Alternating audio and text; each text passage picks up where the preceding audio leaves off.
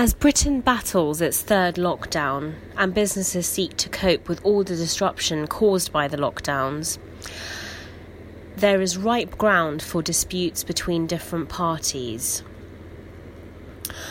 This podcast is going to focus on mediation as one particular way in which disputes can be resolved. My name is Zahra Hussein and I'm a partner in the Litigation and Dispute Resolution Department of Edwin Coe. In this podcast, I'm going to be discussing what mediation is and how it works, the various advantages of embarking on the mediation process, and I'll also be considering some of the potential disadvantages of going down the route of mediation. When we faced our first lockdown in Britain, almost a year ago, Lord Neuberger, who is the former president of the Supreme Court, expressed the view that there could potentially be an avalanche of litigation flowing from the situation involving covid nineteen because of the contractual breaches and non-performance of contractual obligations that may occur because of the disruption caused by the virus. Lord Neuberger suggested that one way to try and avoid a deluge of cases being filed in court would be for the parties to consider me- mediation before issuing a claim. As businesses look to recoup the losses that they have suffered, thanks to the tumultuous year or so that we have all suffered from, the need for dispute resolution becomes all the more pressing. Mediation has always been an option open to parties. Indeed, it is something which is encouraged by the courts, and it should always be considered by potential litigants.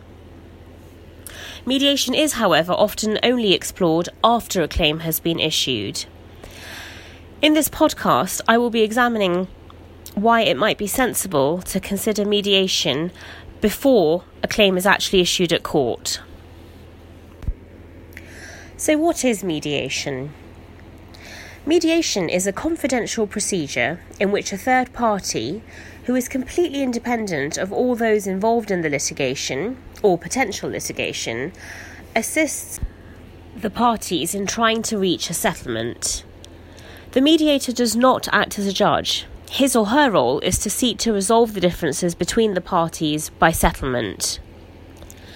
Mediation is usually a voluntary process in which the parties choose to partake, unless there happens to be a clause in the relevant contract or the contractual documents which requires the parties to mediate. The mediator is neutral and will usually start the day by speaking to each of the parties separately. There will often be what's called an open session involving all parties, in which each side is given the opportunity to make an, op- an opening statement. After the open session has finished, the parties will each have private and confidential meetings with the mediator. If the mediator thinks that it would assist, a further joint meeting may also be held. Any settlement which is reached at the end of the mediation, or sometimes in the days and weeks that follow it, is binding on the parties by virtue of the settlement agreement terms. Moving on now to some of the advantages of mediation. Well, generally speaking, mediation is less expensive than issuing a claim at court. Depending on the value of the claim, the mediator's fees tend to be less than the fee that a claimant would pay to have to issue a claim in the courts. The costs are also normally split equally between the different sides. If the mediation goes well, it can produce a speedy resolution of the dispute and save all on all the other litigation costs. The process may also assist in preserving any ongoing relationships between the parties, as it is less aggressive than initiating a court claim. Due to the fact that the mediation process is private, it can be very attractive should the dispute give rise to any sensitive or confidential issues. It's also a less formal forum than a courtroom in which to air and try and resolve issues. In this current climate, mediations can be held via conference and call facilities too. Turning now to some of the disadvantages of the mediation process. Well, first of all, as you can probably imagine, it requires cooperation and a genuine buy-in to the process on all sides. everyone needs to work together towards finding a resolution. Sometimes tempers can flare on the day, and parties may find that the amount of waiting involved, as the mediator moves from one side to the other, can test their patience. Similarly, sometimes parties find that they want their day in court, and if so, mediation may not be suitable. There may also be some disputes in which going public brings a discernible advantage, in which case the confidentiality of the mediation process may not be desirable.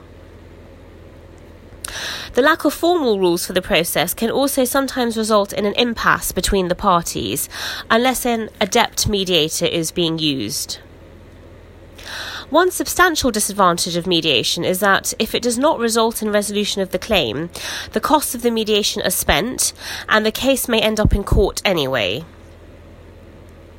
In addition, the mediation costs may not ultimately be recoverable, even if you do go on to win the case at trial, because they are usually split between the parties in the mediation agreement and the court will not make a different order.